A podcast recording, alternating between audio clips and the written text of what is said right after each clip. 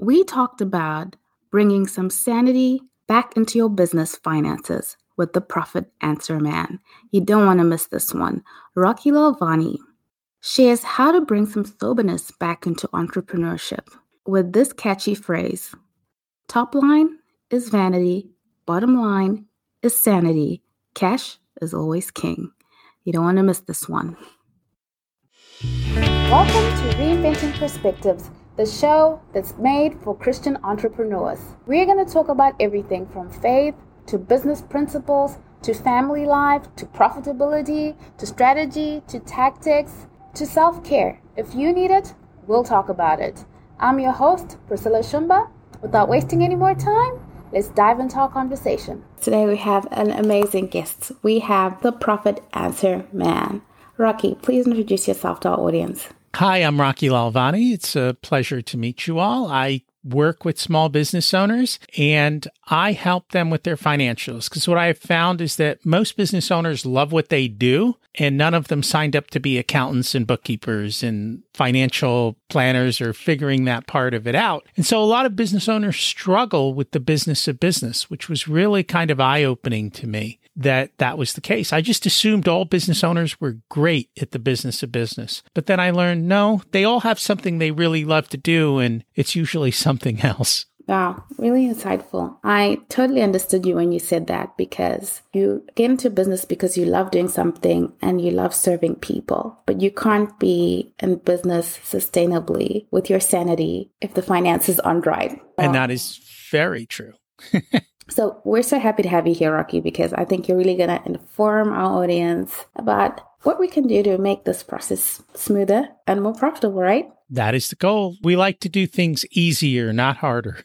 How did you get into being a profit first professional? So I have a convoluted journey like most people probably. As a kid, I was very entrepreneurial, always figuring out ways to make a buck. And I was also very technology oriented in a time before the desktop computer was the norm. So I kind of grew up with computers just coming of age. And I remember playing around with spreadsheets when I was in high school and, and, just being able to help accountants go from paper ledgers to electronic spreadsheets. And then I went to college and I did what I was supposed to and I got a job and I kind of got out of the entrepreneurial space because I couldn't figure out how to use my talents to the advantage of the business owner. I couldn't figure out how do I communicate with them?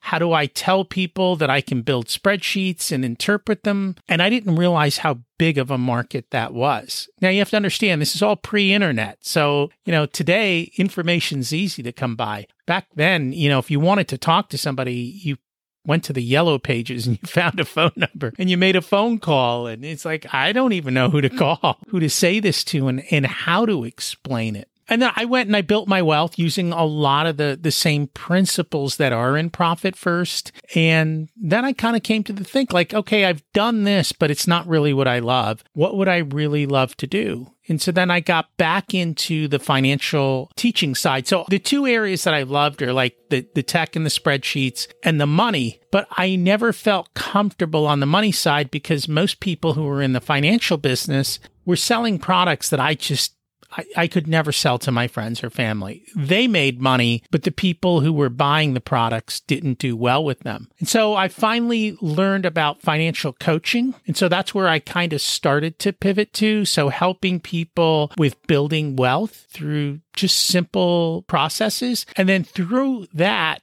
was kind of where I became aware that the business owners weren't looking at their financials. And I was like, oh my God, this is crazy. And I was like, this is the people that I can serve. This is a market that needs help and is willing to pay for help. And it's my natural talent. So that's kind of where that final journey came. And then it was like, well, do I build my own systems or do I partner with somebody? And so I looked at a lot of different partnership opportunities. And the one that I found that met with my values the most in the way that I wanted to do things was the Profit First team. They give you a lot of freedom and they give you a lot of support. And so that was kind of where that final marriage came. I quit the corporate job and said, I'm going to go do what I want instead for once in my life.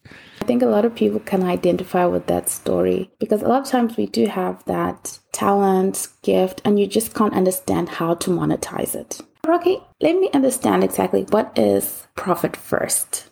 Profit First is a book that was written by Mike Michalowicz. Mike Michalowicz is a serial entrepreneur. And actually, one of the businesses that he owned a while ago was the company that went in and did the financial investigation of Enron. And yes, they were guilty. He sold that business and he walked away with his big payday, right? And over the next two years, he lost all his money. And he's like, well, wait, I thought I was a smart business guy. How did this happen? How do I go from seven figure payout to they're repossessing my cars? And he started to really think about what are the, the processes of running a business? And he's got a ton of different books in the business space. The one that really kind of took off dramatically was Profit First. And what Mike realized, he had an aha moment. He goes, The accountant's giving me the wrong equation. So the accountant says that according to industry standards, the equation for profit is sales minus expenses equals profit. Well, in that case, profit is last. It's a leftover. He's like, all of us go into business to make a profit. Why aren't we taking profit first? And so he changed the equation and said, we're going to do sales minus profit equals expenses. And so you have a business plan that says you're profitable, take your profit up front and constrain your expenses. Too often, as business owners, we spend too much. As people, we spend too much. So the system is designed to help you constrain your spending, and it also works in conjunction with your bad habits. So most business owners don't look at financial statements, they look at their bank balance. Do I have money? Do I need to sell? Or can I spend? And that's the question they ask themselves every day. And this system actually leverages those habits to help you to build a more financially sound business. Mm, it makes sense. It, it absolutely makes sense. Mike is truly a serial entrepreneur. So he's the visionary. In every company, there needs to be two people, right? There's the visionary and there's an integrator. So the visionary is the person who sells the big dream, who sees the big idea, who sees what others can't. But he's not a person who can get anything done. The person who gets stuff mm-hmm. done is the integrator. That's the person who takes that idea and turns it into reality. But the integrator can't see the big picture. So they need each other. They, it's kind of like they go together perfectly. And if you look at most large companies, you will see that. You will have the visionary who sells the story and then the guy behind the scenes who delivers the result. And so I think when you're the visionary, you lose sight of the metrics, you lose sight of the finances, you lose sight of the things that need to get told the client you're going to deliver X, but they're not the people who are good at delivering it. They need somebody to do that behind them. What would you say then to the person who's just starting out, who is the visionary, who's supposed to be the integrator in order to be able to bring on a team? So I think the first thing you need to figure out is which one are you naturally? We're naturally a visionary or we're naturally an integrator. Figure out which you are naturally and then figure out a way to get the other half. So for me, I'm a very good integrator. Mike and Profit First are my visionary model. They deliver the vision to everyone else. So I don't have to go out and convince people about the whole model, he's already going out and doing that. I just come in and help people implement. And I'm a solopreneur, right? Mm-hmm. But that was a perfect partnership. If you're the visionary, well, you've got to figure out how do you take your ideas and create some sort of a partnership where somebody else implements the integration part of it. And some people are more towards the middle, in which case you can do both. I'm learning to be more of a visionary, learning to create the stuff on that side of the table, little by little. How are you doing that though, Rocky? I'm thinking that if you find yourself naturally inclined to the doing and making things happen, how then do you open your mind to be like, let me build up that visionary side? You just take a step and you try and you fail and you mess up mm. and you get a little bit better. I mean, and there's, as you said today, there's tons of information out there. And so I think the first step is understanding who are you as a person, right? So I know I'm the integrator. So now I can either find a visionary or I can start to think about things a little bit outside my comfort zone. And then maybe taking a couple ideas and saying, well, hey, I could fix this problem that's out there. So as an integrator, I'm really good at fixing problems. So now it's just seeing the problem and it being a little bit more open with the visionary saying, Hey, we've got a solution to the problem. But it's all baby steps. You show up, you try, you surround yourself with people who you go tell your integrator story to, and they help you create your visionary message. So mm-hmm. that's the other thing you can do. There are visionaries out there who can see what you're doing and help you tell your story. So that's part of your team, then maybe. Now, in working with entrepreneurs, Rocky, what have you found to be the common pitfalls when it comes to handling finances? So I think the biggest pitfall is that most business people don't have a good financial system in place to begin with. So at the core is good bookkeeping. And I can go and look at 400 companies and I will have 400 bookkeeping systems and 400 ways of doing things. And unfortunately, there, there isn't as great a standard as there probably should be. So the first thing for a business owner is you've got to separate your personal and your business. They two shall not mix. And you've got to create systems and processes to do that. So even if you're a solopreneur and you're not an incorporated business, having one credit card that's just for business. Even if it's your personal credit card, having a bank account that's just for your business so that everything that's coming and going in your business, you can see. Now, if you're not doing a ton of transactions every month, start with a spreadsheet. There's nothing wrong with that. If you're doing a, more transactions, well, then you'll need to use some software, and there's different software out there, or you can find somebody to do it for you. Again, it's always trust but verify. So make sure you have a good system of tracking your expenses. And what you want to track to are two things. So, number one, it's tracking to your tax return. There's a bunch of different categories within the tax return. So, keeping track of expenses as they relate to taxes. And then the other thing is keeping track of expenses from the state of are you profitable or are you not profitable? So, from the business side, are you making money? And that comes back to how are you pricing your products? Are you making sure all the inputs that go into the pricing are included? Which I'll be honest with you, you can go to Fortune 500 companies and they have no idea whether or not a particular product is profitable they don't have the data to do it. So for the small guy, it's even harder. So it's, it's understanding very well if I offer a product for X, how much of my time, effort, and whether there's a cost to the materials in my service or product offering, what does that all add up to? And then what's the value to the customer? Because just because it costs you $100 to make something, it still might be worth $1,000 to the customer.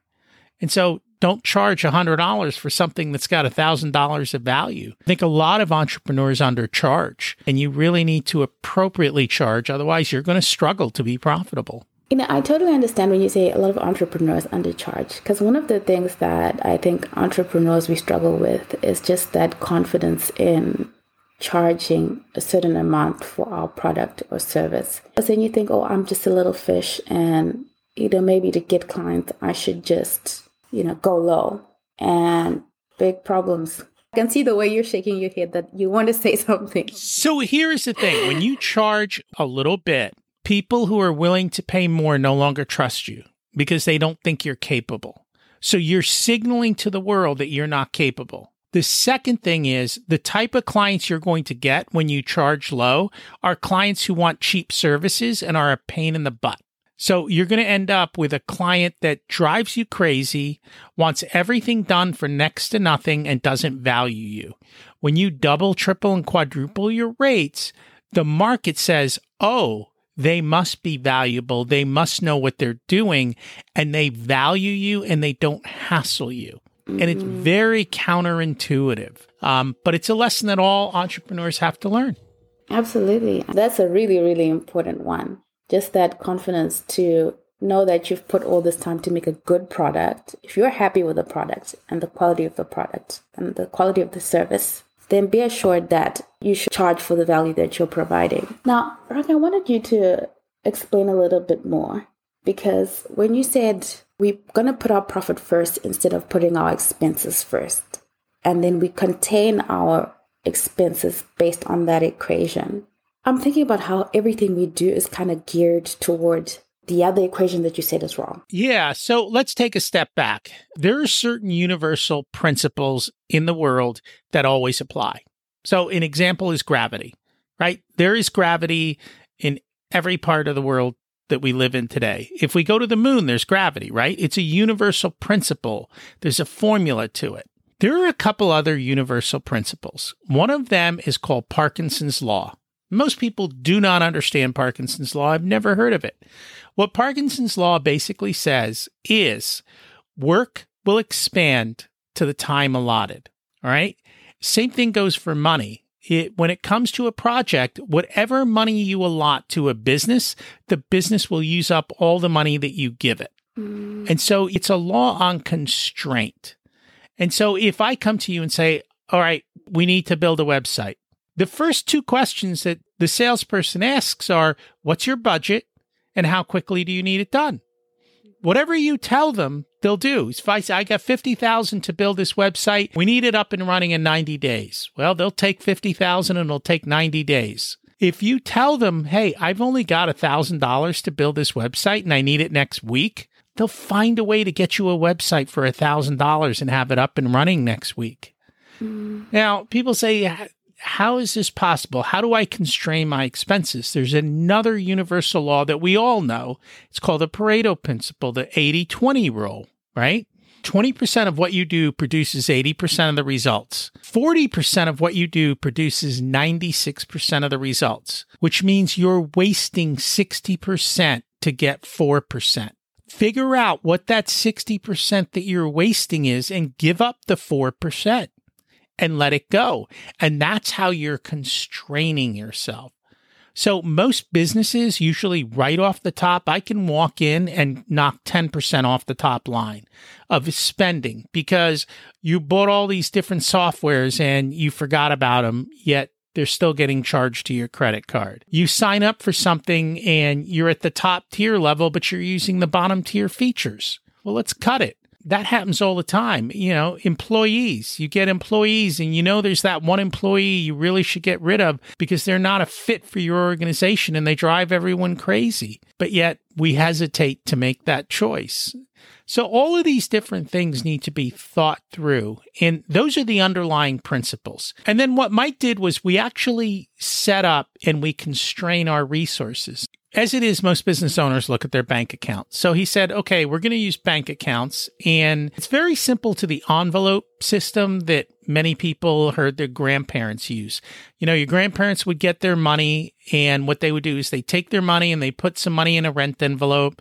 They put some money in the grocery envelope. They put some money in the utility envelope. And when that money ran out, they stopped spending on that particular area and they learn to live within it. They constrain themselves. Well, we do the same thing for business. So all your money comes into the first account. We call that your income account. When you look at your income account, you know how much money you had generated in whatever period of time. And then we start allocating. So we put a certain percentage into profit, a certain percentage into your pay because the owner should get paid first. Most owners pay themselves last, which is absurd. You took the time, you took the risks, you put the effort in, you deserve to get paid first. And then there's taxes. We all forget about taxes, right?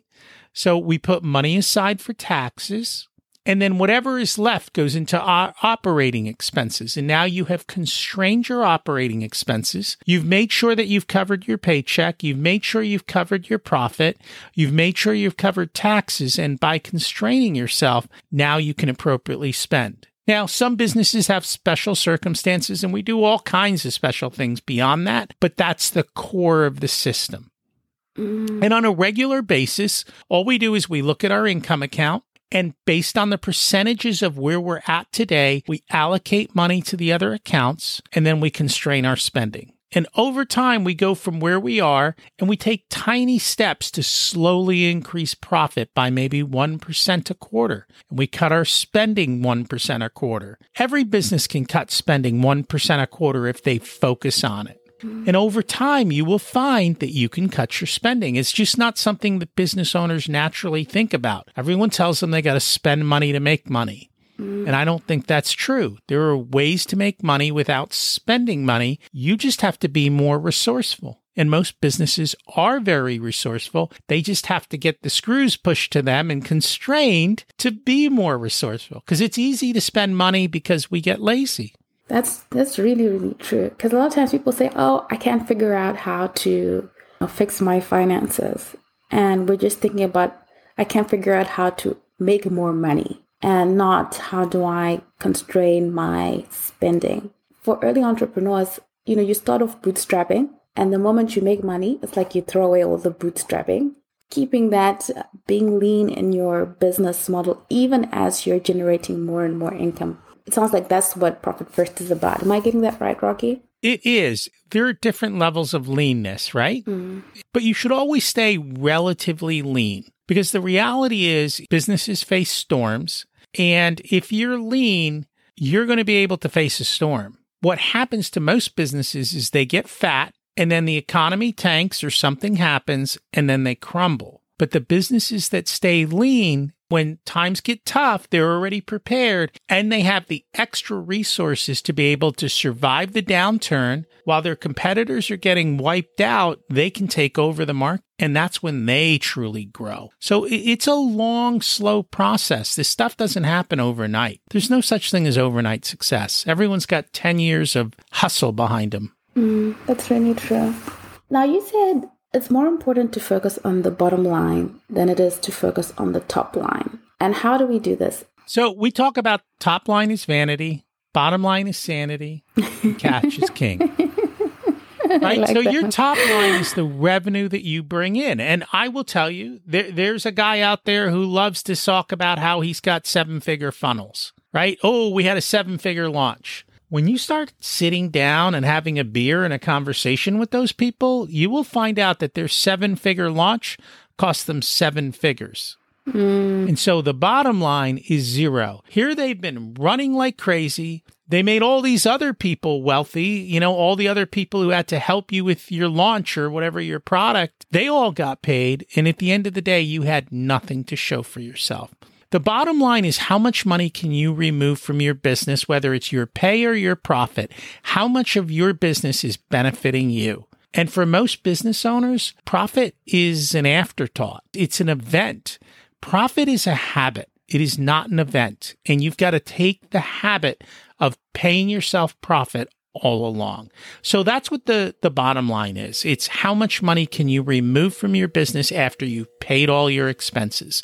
And hopefully it's not negative, meaning you've got to put money into your business or borrow. And too many business owners do that. Mm, wow.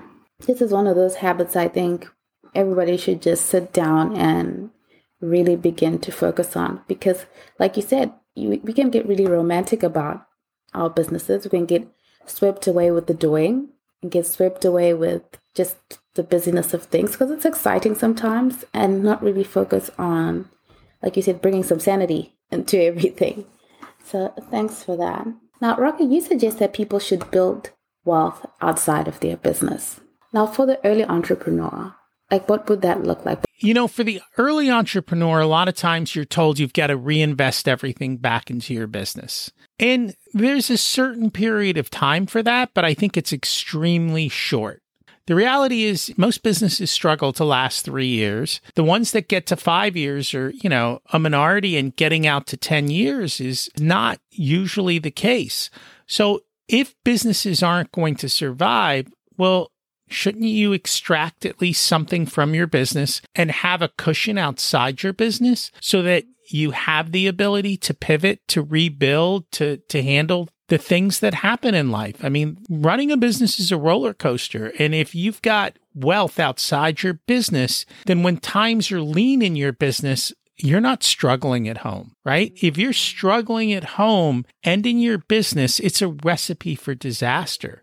But if you can say, you know what, I built some wealth up, I have money outside my business, maybe I've started a couple of different businesses. So taking money from one business to build another business, taking money from one business to build real estate and do something like that, or just having an emergency fund at home so that if your business doesn't pay you for six months, that your home life is not falling apart. You're able to breathe and think and you need to be in your best shape and your best thinking shape to help your business be in its best shape. And so that's why we like to have money outside the business to help you be as strong on your own. What have you found to be the key lessons in achieving financial success? One of the biggest things that happen is the process of compounding. So, compounding is another principle that works in all areas of life. So, nobody goes to the donut store, eats a donut, and gains 50 pounds, right? Mm. They go to the donut store and little by little they gain weight. And the next thing you know, five, ten years later, you're 50 pounds overweight. Money works the same way. Building wealth works the same way. You take little steps and you keep compounding them. Same thing happens with your skills. You know, you show up at the beginning, you don't have confidence, but you learn a little bit and then you learn a little bit more and you learn a little bit more. And over time, your skills compound, your money compounds, your debt compounds, right? So mm-hmm. this goes both ways. the principle is, is just to start small and to continue to compound your money. So if you took a penny and you doubled it every day for a little over a month, you would be shocked at how much you have. So if you took a penny and you doubled it every day for 32 days, how much money do you think you'd have? No, I have no idea. Yes, one penny doubled every day for just 32 days. But $50? $50. You're a little low. Yeah. About it. You know, day one, you've got a penny. Day two, it's two cents. Then it becomes four cents, eight cents, 16 cents, 32 cents. And so in the beginning, it seems like nothing is happening. All of the compounding comes at the end of the curve. And so in the beginning of the curve, you know, that first week, you've got a dollar with your penny doubling barely. And you're like, I'm getting nowhere. So you give up. Mm. And that's the problem. So you've got to just keep going. And over time, success happens. And that's why it's that 10 year story, right? You keep showing up, you keep doing the work. And in the beginning, it's like, ah, it's a penny, you know? Mm-hmm. And a week later, it's like, eh, it's like a couple of dollars. And then you're like, this is not working. No. And and actually, so to get day day 12 and a half is when you get to 50. dollars uh-huh. Right? And from there, it explodes. Wow. It really brings some soberness into the idea of wealth creation. If you save 5% a year, it will take you 66 years to retire. Mm. You save 10%, it will take you 51 years. You save 50% of what you make, you can retire in 17 years. And if you can save like 90% of what you make, you can retire in under three years. It's all math. The problem is most people are at the 5 and 10% savings rate, which is why they work till they're in their 70s. I know people who are consistently in that 30, 50, 60% savings rate. And literally within 10, 15 years, they can retire. So if they start at 21, they're done at mid 30s. Mm. You look at uh, Warren Buffett. Warren Buffett's first billion didn't come till his 50s. The only reason he's worth so much is he's still alive and what is he like 80, 90 years old? he had 40 years for that money to double. It aligns with your profit first way of doing things because most of us, more money we make, the larger we live. And so I tell people if this all seems complicated, just do one thing create one account name it profit, and just take 1% of all your revenue and put it in your profit account and see what happens at the end of three months. And at the end of three months, take the 1% and make it 2%. Just take 2%. You won't miss $2 out of a 100. You'll use it for your Starbucks, right? If you start doing those little things and you just crank it up little by little over time, you will get into that rhythm where you truly can build wealth. Absolutely. Thank you for a sobering way to think about wealth because a lot of times we're chasing that big win. And to be honest, most of us never uh, never going to win that big thing that's just going to change everything.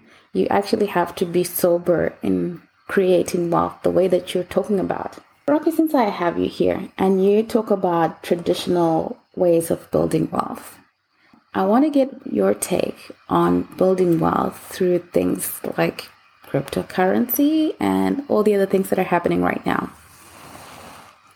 So, right now, the world is a little crazy.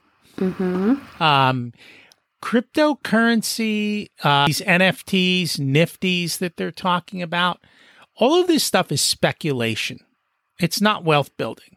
So, cryptocurrencies, unlike a business, so if I went out and I bought stock in a company, mm-hmm. right, that company is creating revenue and showing a profit and increasing its value. Cryptocurrency doesn't increase its value. Cryptocurrency speculation is the next sucker after you willing to pay you more than you paid. Mm. And as long as you can find the next sucker, great. But at some point, that stops. And when it does, the markets collapse. Bitcoin's like this. Now people are, are paying ungodly amounts of money for, um, I don't know, these crazy digital pictures. Like a digital picture has no value. A Monet has value, but a digital picture that I can copy a thousand times has no value. And yet people are putting value to that. That to me is absurd. Yeah, if you can make money at it, great. But I don't know.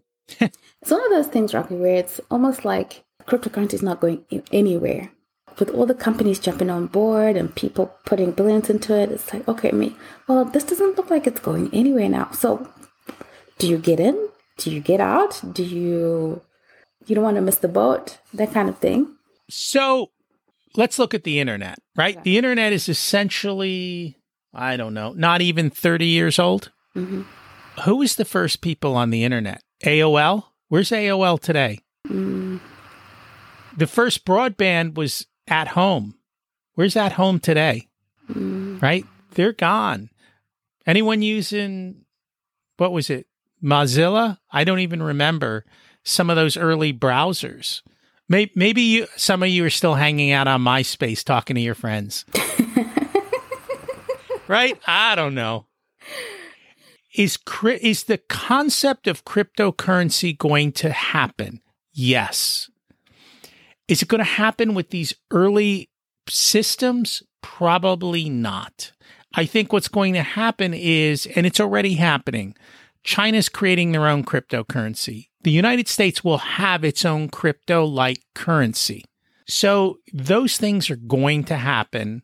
Maybe there will be a world cryptocurrency where the United States and Europe and, and a bunch of countries come together and say, we're creating this cryptocurrency. And with a stroke of the pen, and let's not forget that FDR did this back in the 30s. In a stroke of the pen, he said, you can't own gold.